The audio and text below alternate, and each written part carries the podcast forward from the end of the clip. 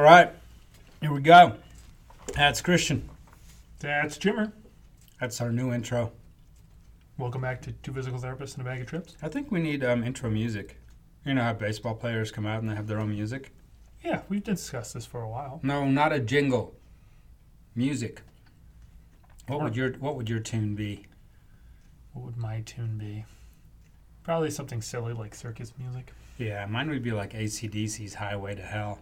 Uh, I was thinking more like Back in Black or something. I'm on a highway to hell. That's pretty good too. That like Enter. Sandman, little Metallica. That would be good too. Yeah. Anyway, today's topic: hamstring. As in, gonna- as in, the TV announcer's going, "Oh, it looks like Tony's got a hamstring." Oh, it's got to be a hamstring. It looks like a hamstring to me. But we're going to do a two-part series on the hamstring.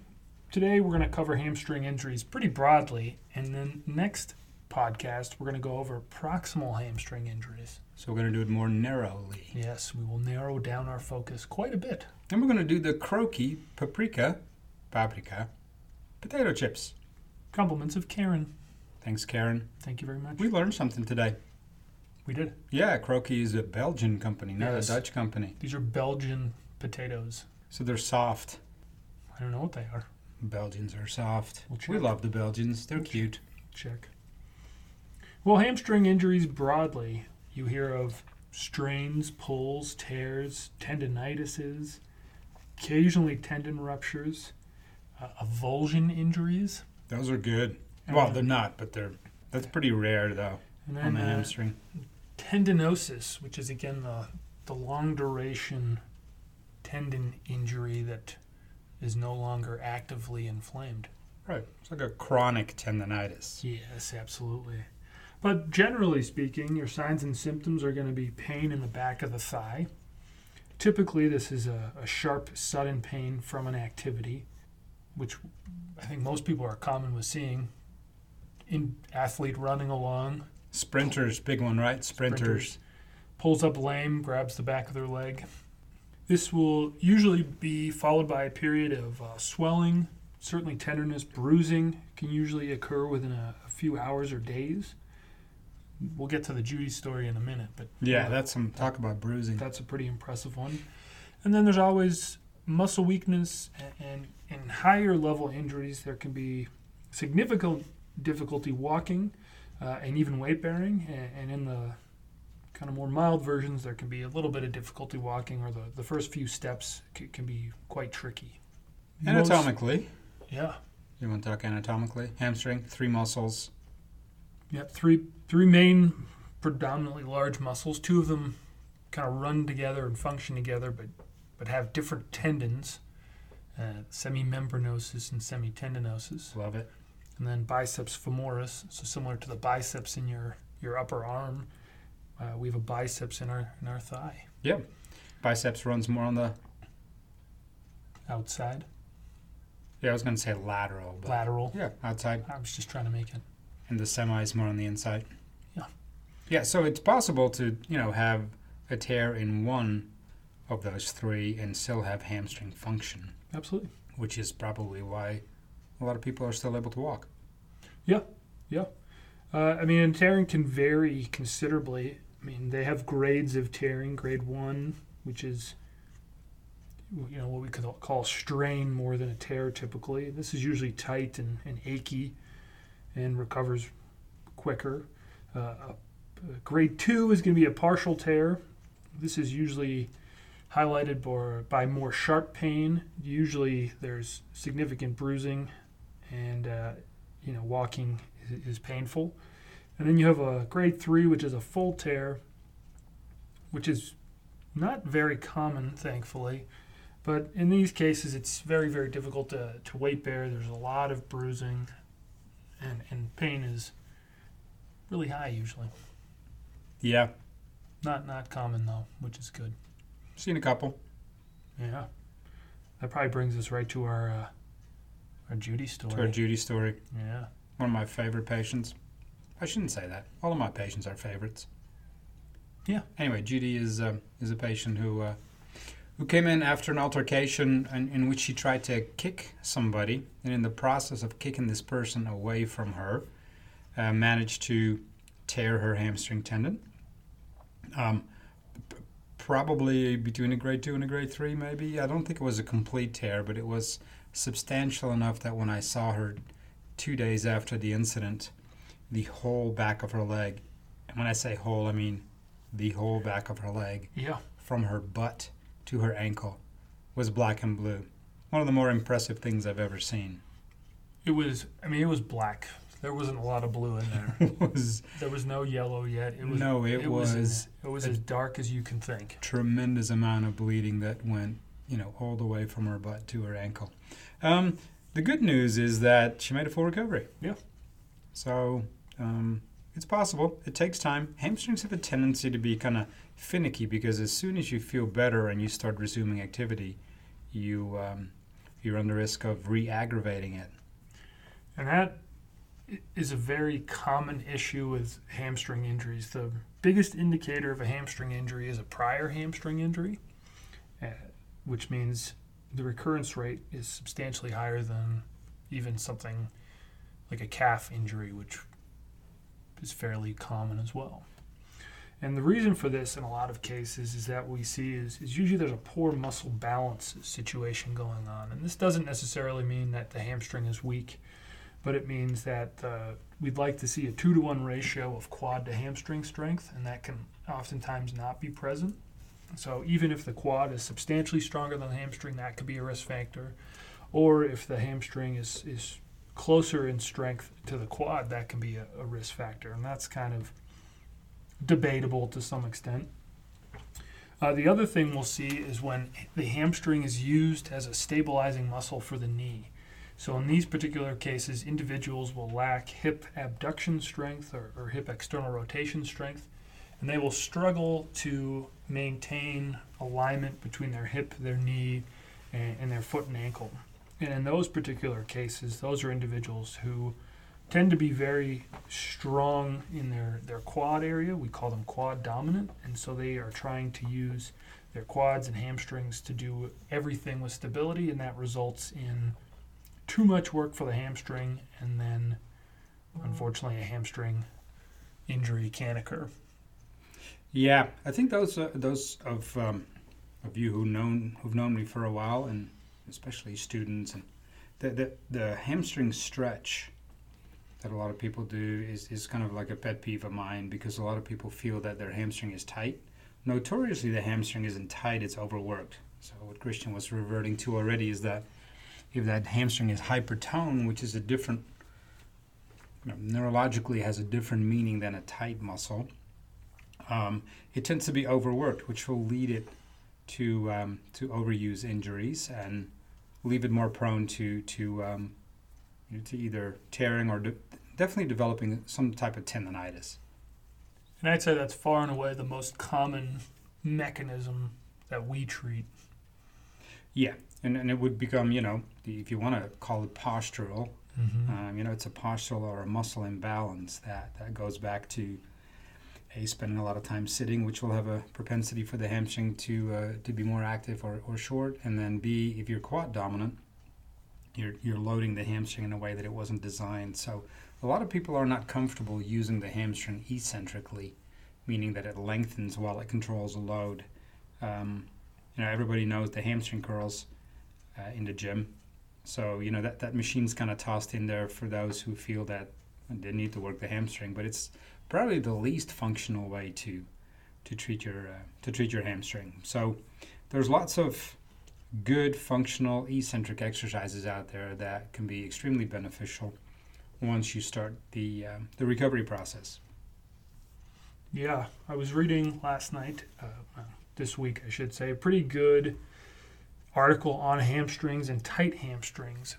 And this article looked at hamstring and ankle flexibility, what they term deficits, and their relationship to hamstring injuries. And they found that there's no correlation between tight hamstrings, or it's not considered a risk factor in terms of tearing or injuring a hamstring and they did this uh, with 400 and almost 40 professional soccer players. So a pretty big collection of individuals. Granted, they're professionals, but that means that their workload is substantially higher. But they found no correlation between tight hamstrings and a tendency for hamstring injury, which kind of rules out the whole stretching your hamstring as a protective mechanism.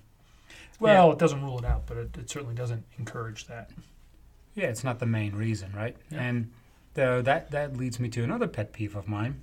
Whoever decided that um, normal hamstring length would mean that you can touch your toes with your fingers and keeping your knees straight Mm-hmm. um, did everybody a a, um, a disfavor because that that's such an abstract measurement, right? I mean, there's so many variables in there. There's a huge Uh, amount of other stuff going on. So, you know, lower leg length, upper leg length, arm length, flexibility in your lower back, flexibility in your ankle. Your upper back. So, please don't use that as a measurement for proper hamstring length. No, the the better version is when you lie down on your back and you bring your hip to 90 degrees and then you straighten the, your knee out from there depending on the angle you get that would be a better indication of true hamstring length Yes. and that can vary from 30 degrees to well over 120 degrees of hip flexion depending on the sport and individual and activities involved Yep. and, And again, normal again will vary from person to person and from Yeah. activity to activity I think that's the thing that we need to keep in mind that there is no such thing as normal across the board. There's a normal for each individual. Mhm. and uh, and that's what we're striving for. So so stop testing your hamstring length by touching your toes. Meaningless. Yeah, it does give you a general stiffness idea whether someone's stiff or not, but it doesn't really tell you anything about hamstrings specifically. No. So we need to stop doing it. Also, the big one there is neural tension. You can check a lot of neural tension doing things that way, but again, if that's what you're looking for, great. But if you're not, it's not very useful then. Nope. And there's other ways to do that. So Yeah. let's let's all agree to stop doing it. Uh, healing time wise, if it's a a grade one or mild muscle injury, you know, two to three weeks is usually a, a pretty good amount of time. Most people feel pretty good within ten days, but again, you need to make sure that you're not feeling good and unable to protect yourself. So this results in again, a, for us, a lot of strength testing and functional testing in terms of your ability to control movement relative to other things. So, is your eccentric hamstring control better than it was prior to your injury? And if it is, then we have a pretty good, comfortable feeling about that. If it's not, even though you feel good, it may not be the best idea to go right back to the activity or activities that caused your injury. With grade two injuries, usually six weeks up to three months. I mean, these can be very difficult to recover from. When you have a full tear of the tendon, I mean, you're looking at nine months or longer. That's much more significant. A whole nother ball game. Yeah, yeah.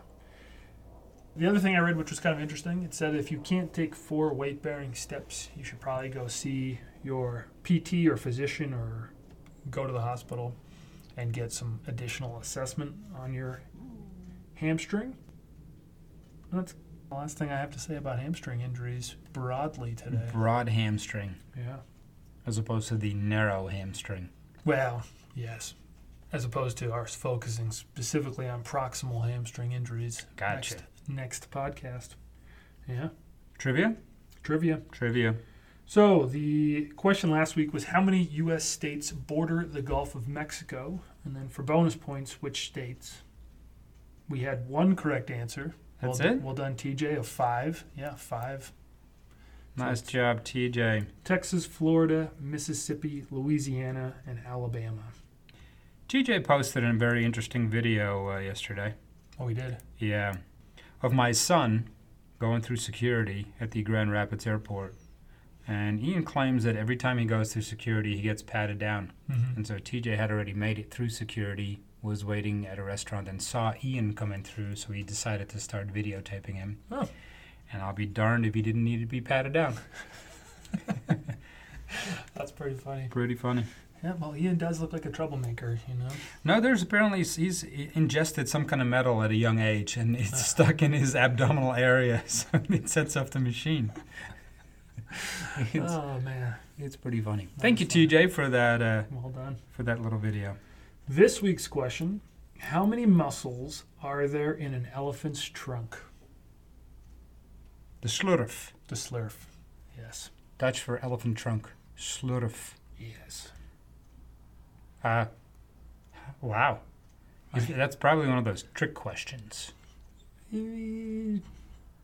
Like there's only two. May- Maybe. Yeah, that wasn't really a guess. There could be a million.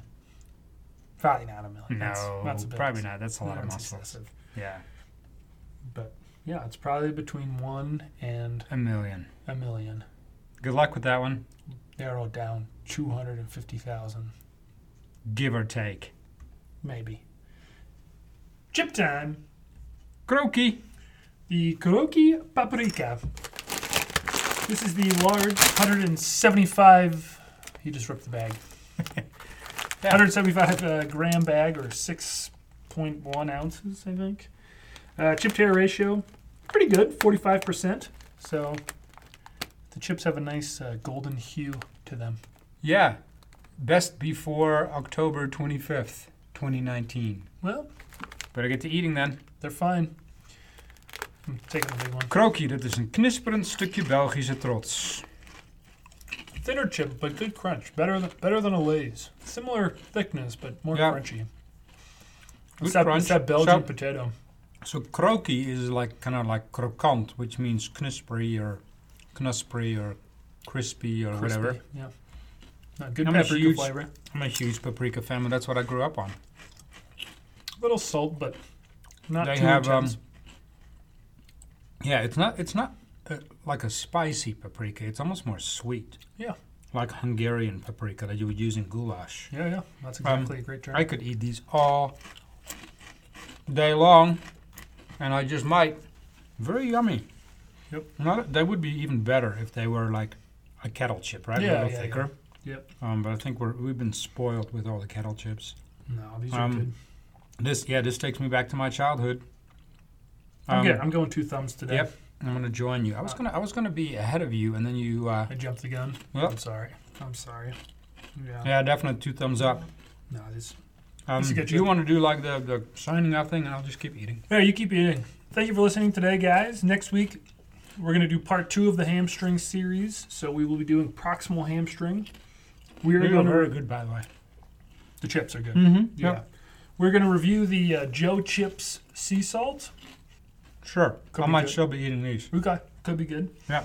Uh, if you like the show today, please tell your friends, follow, review, subscribe. If you are looking for more information on hamstring injuries, give us a follow on Instagram and or Twitter throughout the week. If you want more information on rebound therapy, check out our website reboundclinic.com. And if you think you know us well enough to suggest a um, a little bit of theme music Hmm, for the intro, um, you know, let us know. please do. Tweet us or Insta snap us. Or just give us a call or drop by. or Whatever you want to do. Yeah. Reach out. Let us know. He's Jimmer. I'm Christian. Thanks for listening.